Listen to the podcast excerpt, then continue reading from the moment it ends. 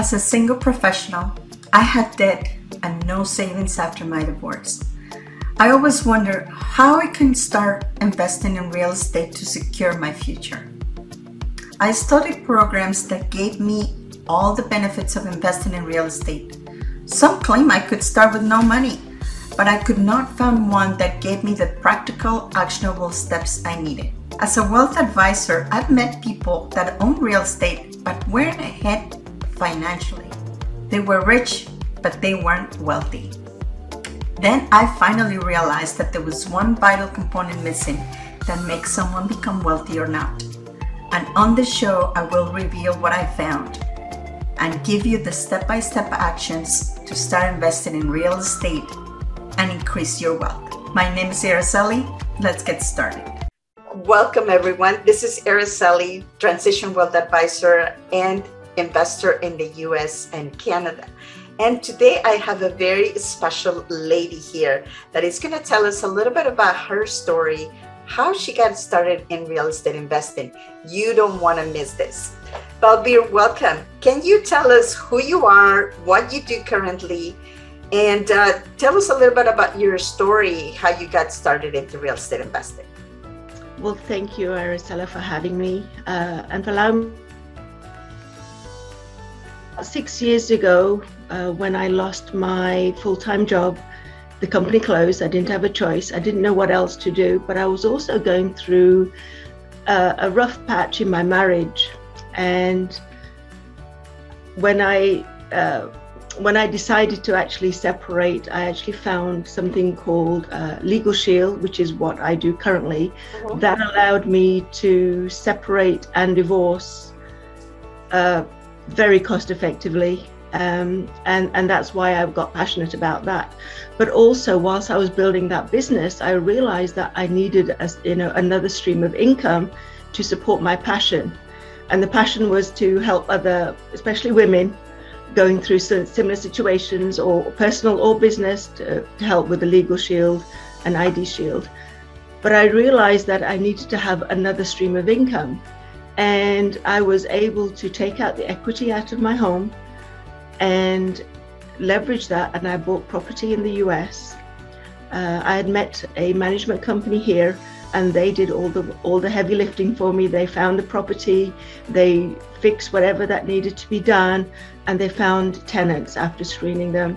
They were very good, actually. That allowed me to have the cash flow that I needed, so that I didn't panic about not having enough income. And that allows me to do what I do currently, which is Legalshield and ID Shield services, which is my passion project, because I want to help as many people have access to these services, which is very cost effectively. Absolutely. And I can tell you, I have Legalshield for many years now.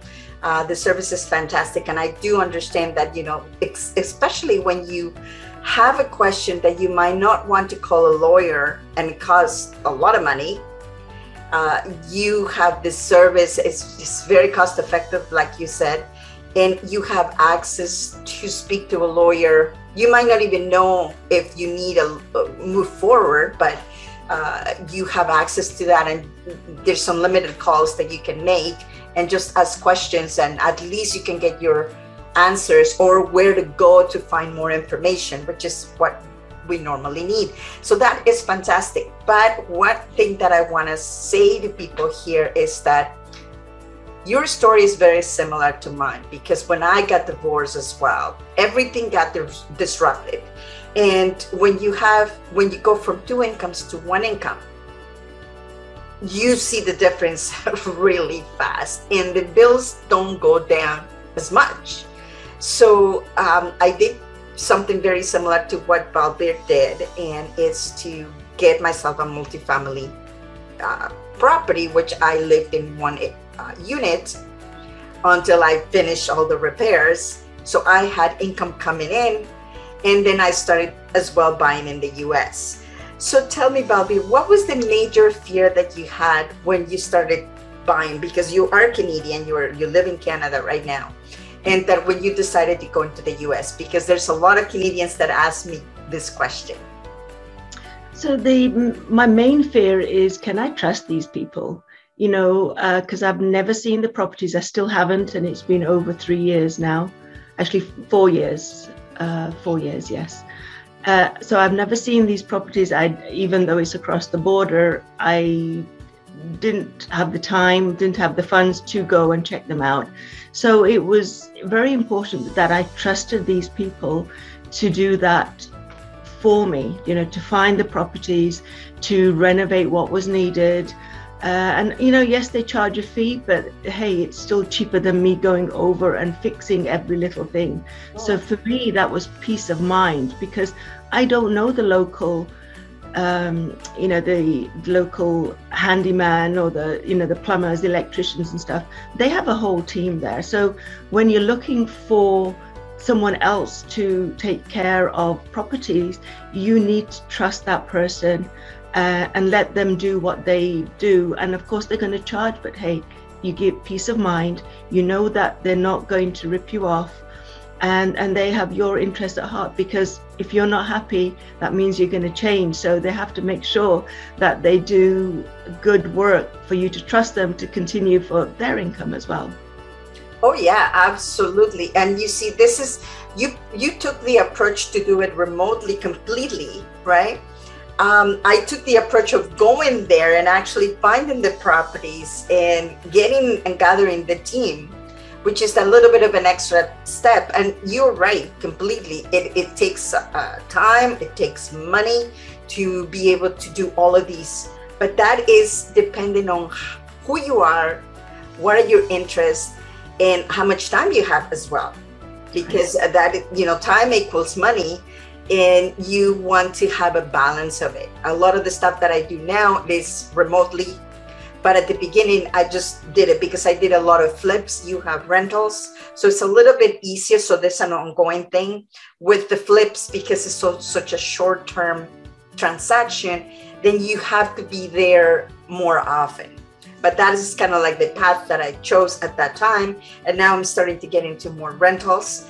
But it is fantastic. And the point that I want to make here for the audience is that you have to do due diligence on the people that are helping you, because those people are, they're either going to make you or they're going to break you. So it's one of those. And I had a mixture of both, especially when you're going through many different transactions. So what would you recommend to somebody that is kind of in the border of going to invest in other areas? They don't even have to go outside Canada, but it's just farther away, that is not in their backyard, that you can go and see the property. So I would recommend is doing more homework. You know, talk to people that have already done it before. Ask about the good and the bad. What are the pitfalls? What do they need to do?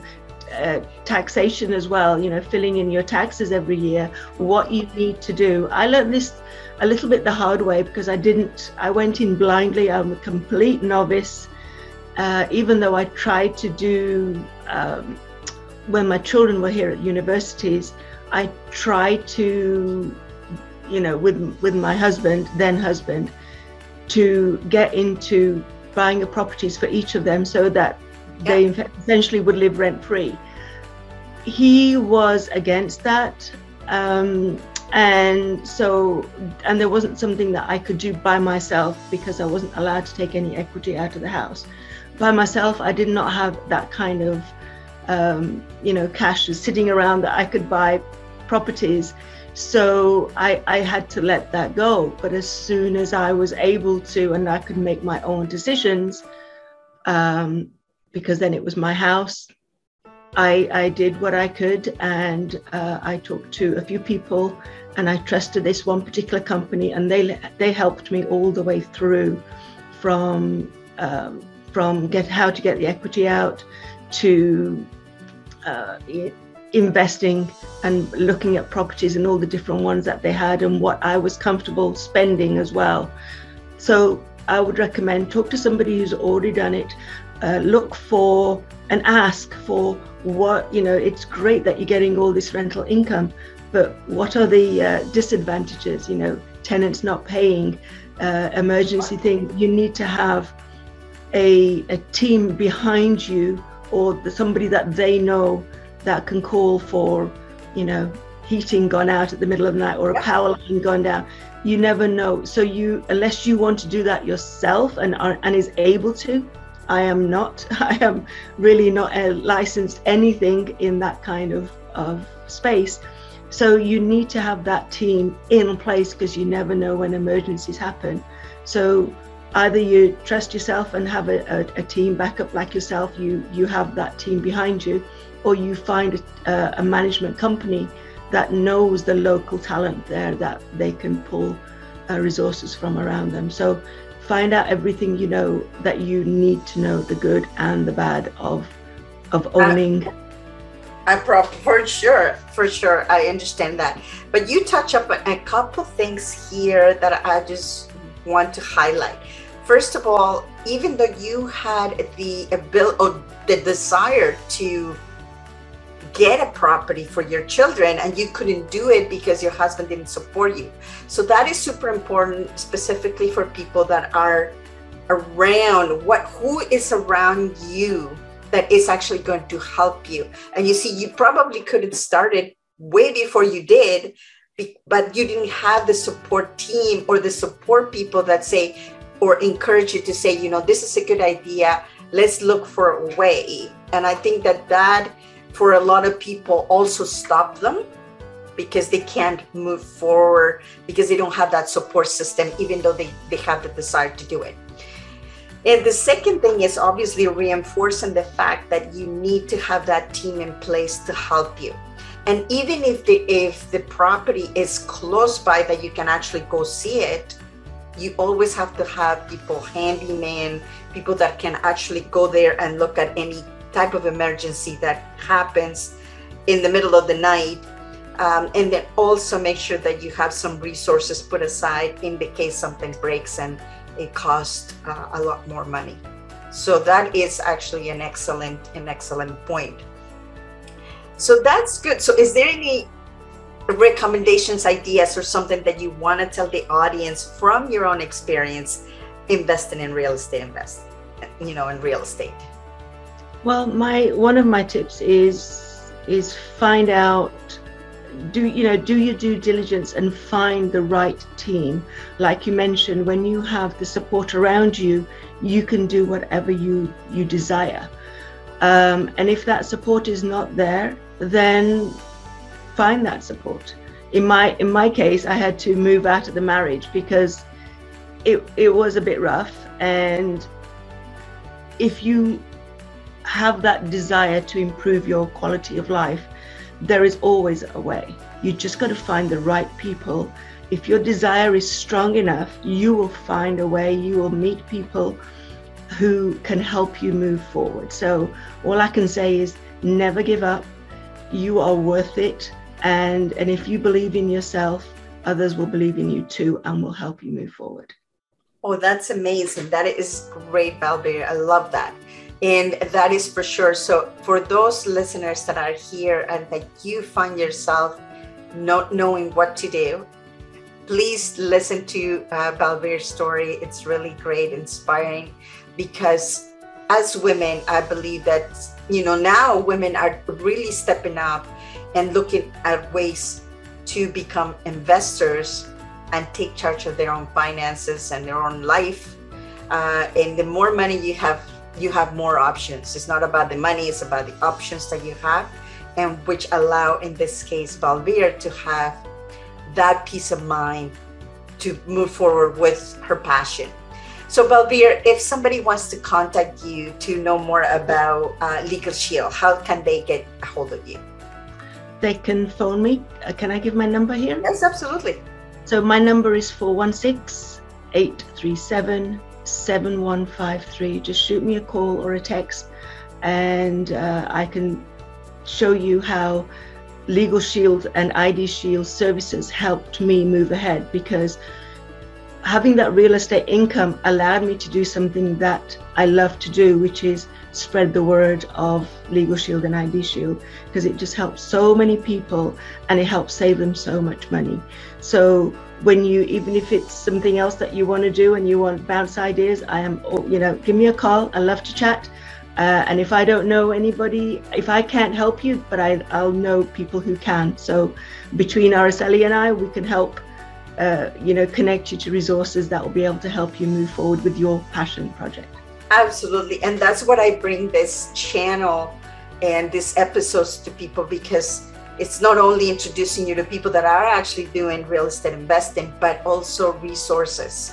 And the more resources you have available, the easier the journey will be. Wherever you are in the journey, there's always milestones and people that are going to help you move forward. So if you are kind of in the fence of becoming a real estate investor or don't know how, please reach out to Balbir, to myself, and we can give you, you know, just a little bit of a direction. But that's what this channel is for. So thank you, Balbir, for being here. I love your story, and thank you for sharing. And we'll see you guys in the next episode. Thank you for being here on the show. Please remember to subscribe and hit the notification bell to get notified when there are more shows available. And if you would like to have more information on how to start investing in real estate, please visit my website at www.aracelihernandez.com. Thank you.